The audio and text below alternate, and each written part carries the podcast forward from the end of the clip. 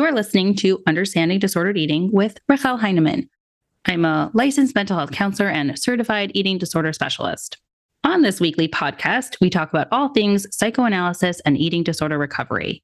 It's a combination of interviews with experts in psychoanalysis and eating disorders and some solo episodes where, where it will just be the two of us. The goal of the podcast is to help you try to understand a little bit more about yourself, gain a deeper understanding for why you do the things you do, and bring you one step closer to a healthier relationship with food and yourself.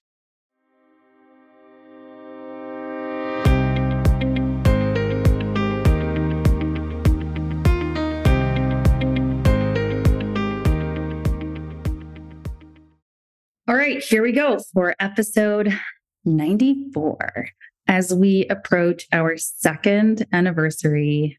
So, before we start today's topic, a couple of announcements. I feel like I'm in the camp lunchroom tapping on the mic. Hello, announcement, everybody, announcement. But no, it's just you and I. Uh, you and me. It's not you and I, it's you and me. Anyways, so first of all, today should be the 15th of August, which means that UDE is going on break for the rest of August.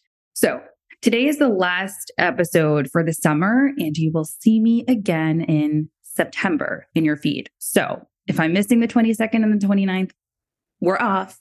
We will be back the day after Labor Day. Another thing, the newsletter has been going out weekly lately. Sorry to make an announcement about that. But in case you haven't jumped on that bandwagon, you definitely should. I'm, of course, not biased about that, but the link should be in my show notes and all over my website. Join the newsletter that is weekly and has all sorts of goodies in the newsletter. Next, in the fall, I'm opening up, depending on how things go, at least one episode for listener questions. So, what we're going to do is, and of course, we'll see how it's structured depending on how long each question is. We're going to go through some questions, I'll answer them. And here's where you guys come in. You send me your questions, whether it's in a DM on Instagram or an email, responding to my newsletter. Send me your questions, and then we will be sure to address them in an episode in the fall. I'm really, really excited for this one because this is where we get to collaborate together. And then you also get to have all your questions answered in case we haven't yet answered them on the pod. And one last one. I am in the middle of booking out my fall, winter, and a little bit into spring of speaking engagements, which, of course, you know, is my happy place. This is the talking podcast, speaking, all the same thing. But I'm putting this out there. If any of you are organizing events, trainings, conferences, any version of that, and are interested in having me join as talking about anything eating disorder related, anything psychoanalysis related, hit me up. I would love to be more connected with some of you and your people. So I really hope to hear from you. This week's episode is just you and me and we're talking about this like statement that everyone says it's all about the food. It's not about the food. That's referring to eating disorders. I mean, it's really true. It's a little cliche because we use it way too often. But the idea that it's all about the food, yeah, eating disorders are literally all about the food. It is it is a disorder of eating. So the entire way of approaching recovery has to focus on food because if you're not eating properly, then there's the eating disorder is still there. So obviously it's all about the food. Now, it's not about the food comes in to play with like what is driving the eating disorder, what's underneath the eating disorder. Why is the eating disorder even there, which you know is my jam. And what I have come to conclude, and this is perhaps an overly reductionist way of understanding eating disorders, but hear me out. I like overly simple, especially when thinking about basics. And then we can all always get more complex than that. Eating disorders are an emotion regulation issue. It's not about food, it's about emotions.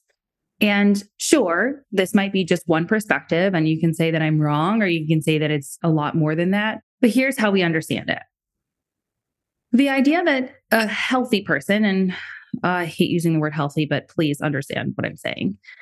A healthy person has learned how to identify their emotions, know what's going on internally, like know their names, know what's going on, and to organize their emotions in a way that feels tolerable, like they can manage them. They can learn, oh, what is this emotion telling me? They feel like they could move through the world feeling their emotions. They don't feel too big.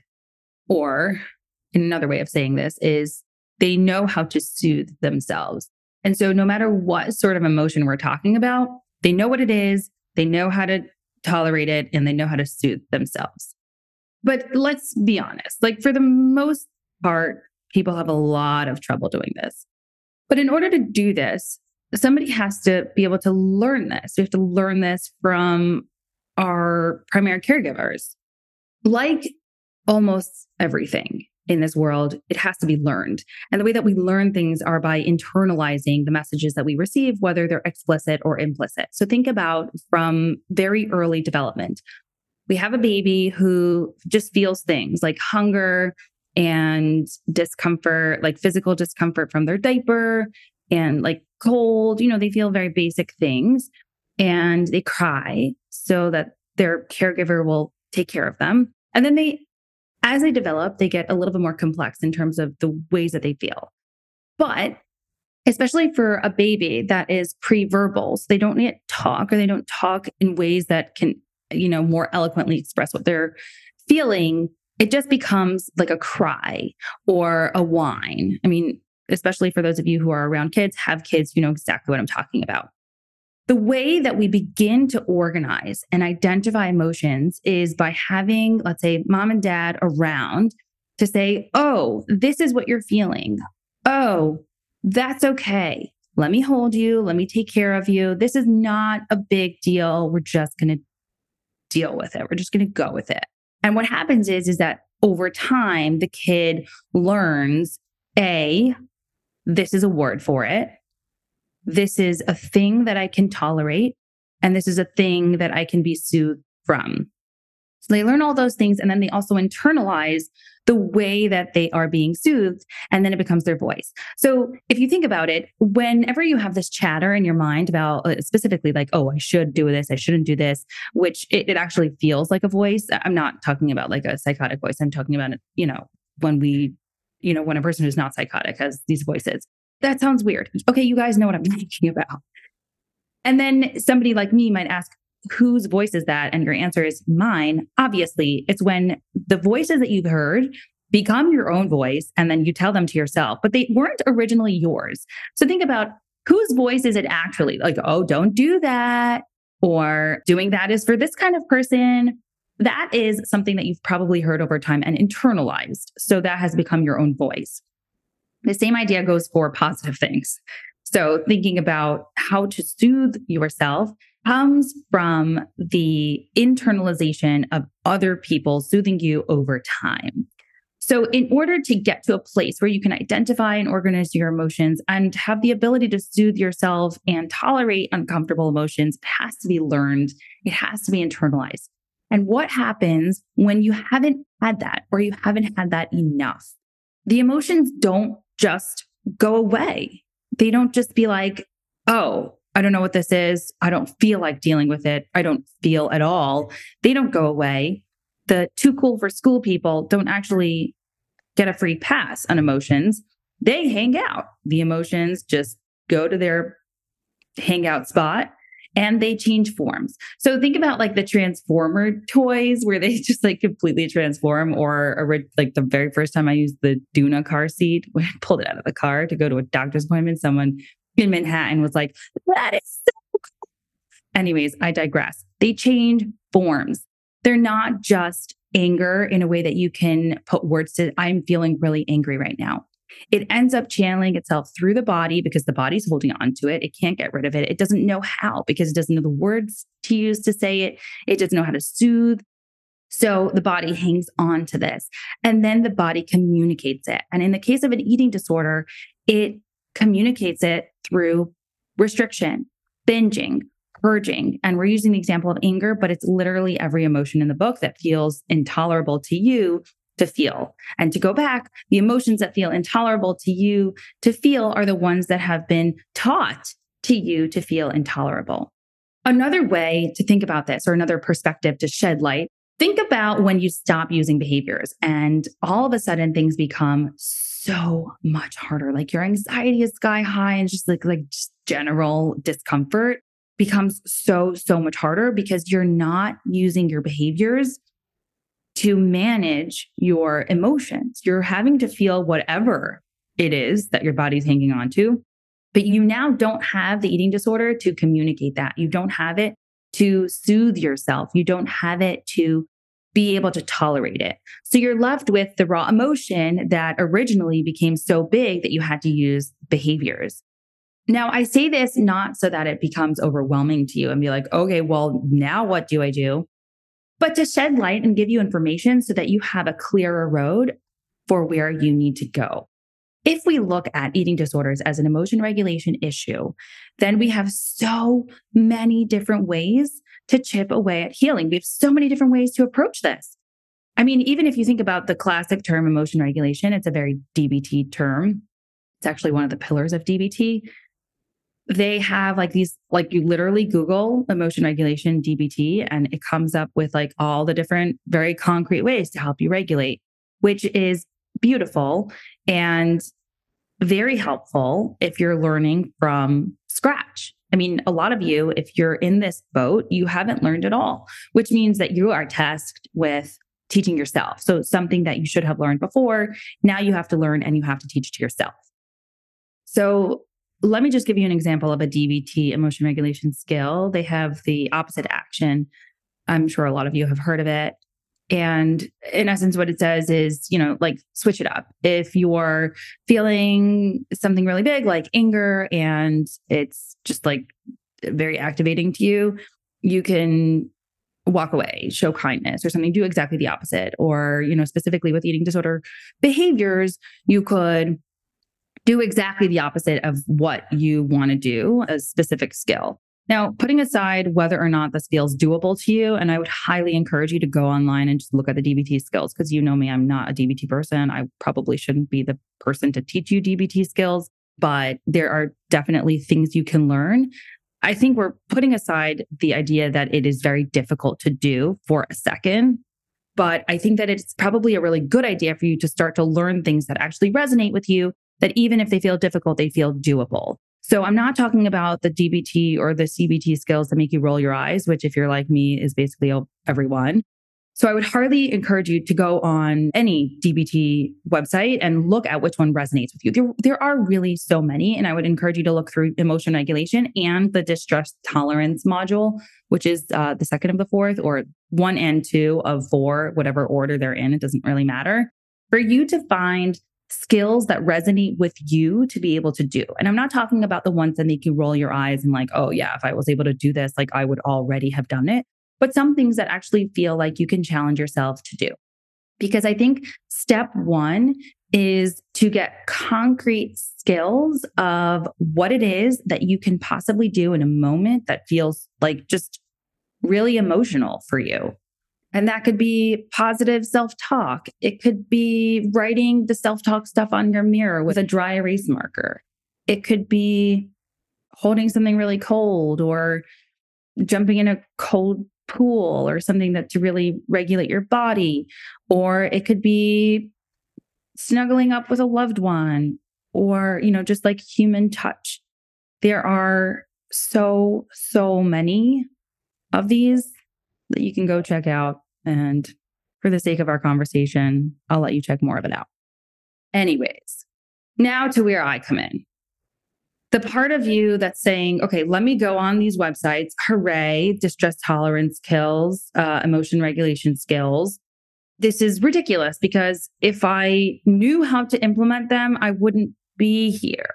They just don't work. Or I just can't bring myself to do this. Or it makes me roll my eyes. I can't just do the opposite of what I feel like that's ridiculous. That's like saying, oh, you're feeling angry. Oh, well, don't feel angry. So if that's what you're saying now, don't get me wrong. I don't think that like that the intention of these tools are to be undermining and say that you haven't thought of this before. But I do think that it's really, really important to think about why you have a hard time soothing in the first place? Why is this skill really difficult to implement? Why is it that you have a hard time with this particular emotion or really all emotions? And when we ask those questions, then the conversation just opens up in a way that we can actually start to look at what's going on. Now, I know that I said before that it's uh, on us or on the person, the individual to relearn all of these skills if you haven't gotten them, which of course is a lot of responsibility.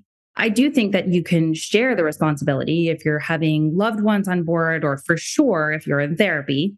But I think that's why talking is so powerful. People are like, well, talk therapy is ridiculous. We just go in circles and it doesn't actually help. If that's you, which I know a lot of you, that's not you because that's why you're here.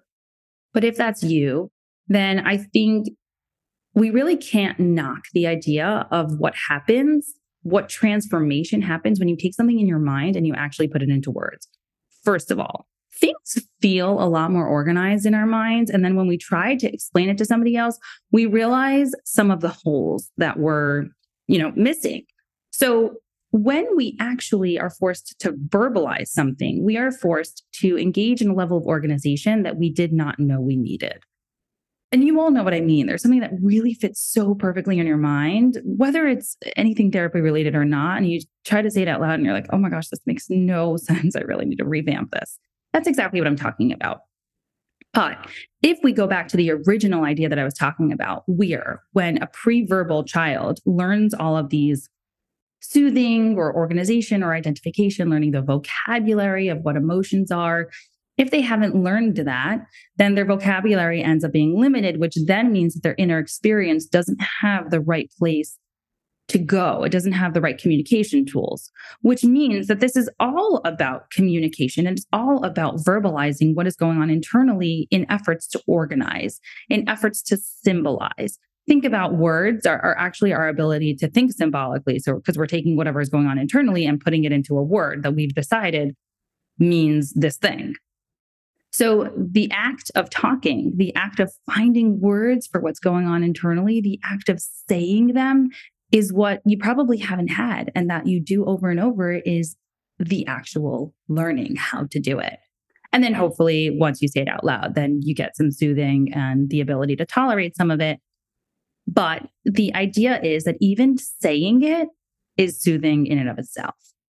So I know I've been talking about somebody who doesn't necessarily have the vocabulary for their emotional experience, which would obviously lead to emotion regulation issues because they don't even know what the heck is happening. This still goes for somebody who sort of knows what's going on, but has a hard time regulating emotions. So, say they feel things in a really, really big way, or they just feel things in a way that feel big, even if they're not necessarily big, which is, I guess, semantics. And they're just not really sure how to tolerate it. So, if you think about it, it's the same idea where the messages that we've received, implicit or explicit, teach us how we can regulate our emotions. So imagine you're a six year old and, you know, I'm just pulling six out of a hat because assuming that whatever is happening when you're six is probably also happening when you're two and three and when you're 12 because or unless something is different about your home situation, it probably doesn't change that drastically. But imagine a six year old is feeling really, I don't know, let's just say they're feeling really hurt. They were bullied or they were excluded. So they come home and they're like, oh, my friend didn't let me sit next to her at the table, or I don't know, something. And somebody at home, mom or dad, says something to the effect of, like, okay, well, shut up. And it could mean it could be something like a little bit mean, which I know some of you have experienced, like, you know, like just, I, don't have time for this. I don't have patience for it. Just like stop crying. You know, that sort of like impatient, shut up response. But sometimes the messages are a lot more not that implicit, if that makes any sense. A lot of times it's they didn't mean to do it. It's okay because they're trying to be nice, but actually they're going through a hard time. And all of these things send a message that you pick up on. So you're going to interpret that based on how you hear the message. But basically, what the message is, is don't feel. And if you feel it, don't share it. Or you shouldn't feel it. Tell yourself don't bury it. That is, in essence, what a lot of these messages are saying. And think about a lot of the talk that goes on in your mind. I shouldn't feel this way. I shouldn't feel this way. I shouldn't feel this way. That's a direct internalization of some of these messages. But what happens is, is that when you feel these things, obviously they don't just go away. You don't just not feel it. And if you feel it so much, it might make you want to explode. You can also think about growing up what the consequences were to feelings or if you showed any emotions what were the responses from your family members even siblings sometimes what were the responses at school something we really don't take in, into account how transformative early childhood school years can be and how mean kids can get. Think about think about the messages that you've internalized around emotions. Think about the messages that have been explicitly shared to you about emotions, whether it was a response to your emotion or a response to their emotions. Think about if you were a really astute kid, which kids are inherently, what would you pick up on? As a kid in terms of emotions? And then what did you learn and how do you keep that those messages alive? So imagine you're painting your house and you're trying to choose colors. If any of you have ever painted your house, you know exactly what I'm talking about. It's like the worst. I mean, I'm sure for you interior decorators, it is not the worst, but it is extremely overwhelming. And if you don't know the first thing about which colors, I mean, sure, ask for help. But I think what's really helpful is to narrow it down by even primary colors. Like think about a crayon box, and there are like four or eight or 12 colors. And think about, okay, I'm feeling blue. I'm feeling green. I'm feeling pink. Okay, we've narrowed it down. That is incredible because we've cut out hundreds of thousands of colors right now. And no, it's not going to get you all the way down, but it's going to get you, or it could get you really close. So the idea is narrow it down, narrow it down as much as you possibly can. So instead of saying, I feel upset, because upset is just sort of a general negative emotion, or overwhelmed, overwhelmed is a descriptor of an emotion, you can say, hmm, is this a sad bad feeling or is this an angry bad feeling? Like just give yourself one or two, give yourself two or three options and see, okay, this feels a little bit more like sad than anger. This feels a little bit more like anger than sad, because those are very different ones. And what I would say is once you start narrowing it down, once you start getting a feel for this, once you start getting a little bit more comfortable with a little bit more vocabulary, then you can continue narrowing it down. And obviously, it goes without saying that a therapist can be extremely helpful with this. The other thing that I think is really, really helpful, uh, I honestly didn't anticipate this to be so helpful, but it has been really helpful with a lot of the people that I talk to and work with. See if there is a word that matches how you feel. Very often, there is an internal sensation and you don't really know any words to it, but you know that something matches. So, say, for example, you're an artist, you paint and you can paint something that feels like what you're feeling. Or you play the piano and you're just one of those cool, awesome people who could play the piano by ear and you play a piece that matches how you're feeling. Or you just listen to a song. You put on your playlist, whatever you have, Spotify, who knows, and listen to a song. And you'll notice that you're going to gravitate toward some songs. I mean, like this, I've heard from almost everybody that when you feel depressed, you listen to depressed music. And there's something really organizing about matching your internal state to something that you're listening to. Just a small anecdote. I heard this from somebody who was, what was she saying? I don't remember the context of where she was, but she was feeling something really, really big and had no idea what it was. And she was like, okay, this is really bothering me. What is it? a Carrie Underwood song came on and she's like, yes, this is it. And I love Carrie Underwood, but a lot of her songs are very angry or maybe without the but. And I was like, okay, so was it anger? And I think that that could be a really, really powerful way for you to start to get to know your emotional experience, see if something matches. And I think that it doesn't have to be perfect. It actually shouldn't be perfect. We're just starting to learn from scratch. And yeah, it sucks that you have to teach yourself this stuff, but you can and you absolutely will. I think that over time, once you continue to do this and have people around you who are tolerant of the ways that you feel, and you learn that these feelings are things that can be tolerable, not fun, then you ultimately get to the place where perhaps you should have gotten earlier, but now you do. Now you can tolerate emotions and soothe yourselves. I think something else that is really, really, really important to note here is that our goal is never to make emotions go away. So, when we go back to the original part of this episode to talk about eating disorders or an emotion regulation issue, we all have emotions. So, so important to have emotions. We just have to know how to regulate them well enough to navigate our world. But, you know, when you say something like, I feel really, really anxious. And a lot of you feel intense levels of anxiety a lot of times and know that is not something that we want you to experience. But the idea of getting rid of your anxiety is actually not ideal. We need anxiety, we need anger, we need sadness, we need grief, we need guilt, we need all of these emotions to help us navigate the world. So, when we think of our goals about emotion regulation, when we think about our goals of trying to identify and organize our emotional experience, it is all about learning how to dance with our emotions, learning how to look at our emotions in the face and say, What are you trying to tell me? Guilt. Are you trying to tell me that I did something that I probably would feel a lot better not doing next time? Did I hurt someone? In a way that I don't want to. Anger, was there a way I wasn't defending myself enough? Do I need to stand up for myself a little bit more? Do I need to lay firmer boundaries? These emotions are the epitome of our existence in the world. If we were given a roadmap, emotions are it. So, if we can open ourselves up to really look at our emotional experience, to lay the roadmap for how we navigate the world, then you struck gold.